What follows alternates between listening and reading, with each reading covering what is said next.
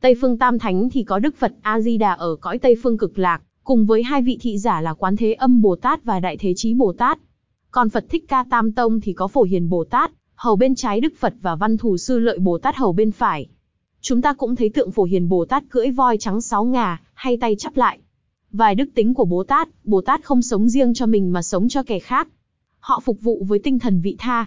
Các ngài không ham muốn, không bám víu vào danh thơm tiếng tốt. Các ngài thì chỉ chú trọng đến việc làm, đến sự phục vụ. Chẳng màng được tiếng khen, không sợ bị chê trách. Bồ Tát thản nhiên trước lời tán dương hay khiển trách. Họ quên mình trong khi phục vụ kẻ khác, có khi hy sinh đến cả mạng sống để cứu chúng sinh khỏi chết. Họ thực hành tâm bi và tâm từ đến mức cao độ. Bồ Tát chỉ mong sự tốt đẹp và an lành cho thế gian. Các ngài thương tất cả chúng sinh như bà tử mẫu thương đứa con duy nhất của bà. Chúng ta thương con cái của chúng ta vì chúng là con của chúng ta, có nghĩa là tình thương của chúng ta có điều kiện, bởi vì nếu con cái của người khác thì chưa chắc chúng ta thương nó. Còn Bồ Tát thì tình thương của họ là tình thương vô điều kiện, có nghĩa là đối với tất cả chúng sinh họ đều thương xót như nhau.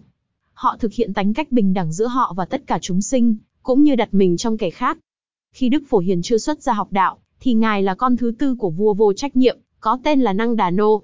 Nhờ phụ vương khuyên bảo, nên thái tử phát tâm cúng dường Phật bảo tạng và thưa với Phật rằng, Bạch Đức Thế Tôn, nay con có món công đức cúng dường ngài và đại chúng trong ba tháng, xin hồi hướng về đạo vô thượng chánh giác, nguyện phát tâm Bồ đề, tu hạnh Bồ Tát mà giáo hóa mọi loài chúng sanh, đặng thành Phật đạo và nguyện đặng cõi Phật rất thanh tịnh trang nghiêm, bao nhiêu những sự tốt đẹp và sự giáo hóa chúng sanh đều y như thế giới của Đức Phổ Hiền Như Lai vậy. Đức Bảo Tạng Như Lai liền thọ ký rằng, hay thay, hay thay, người phát thệ nguyện rộng lớn, muốn độ hết thảy chúng sanh đều thành Phật đạo. Trong khi tu Bồ Tát đạo, dùng trí kim cang mà phá nát các núi phiền não của mọi loài chúng sanh.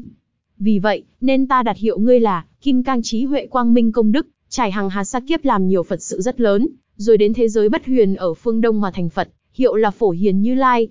Ngài Phổ Hiền Bồ Tát tượng trưng cho chân lý, còn Văn Thù Bồ Tát tượng trưng cho chân trí, lý trí dung thông. Ngài tượng trưng cho tam muội, còn Văn Thù tượng trưng cho bát nhã.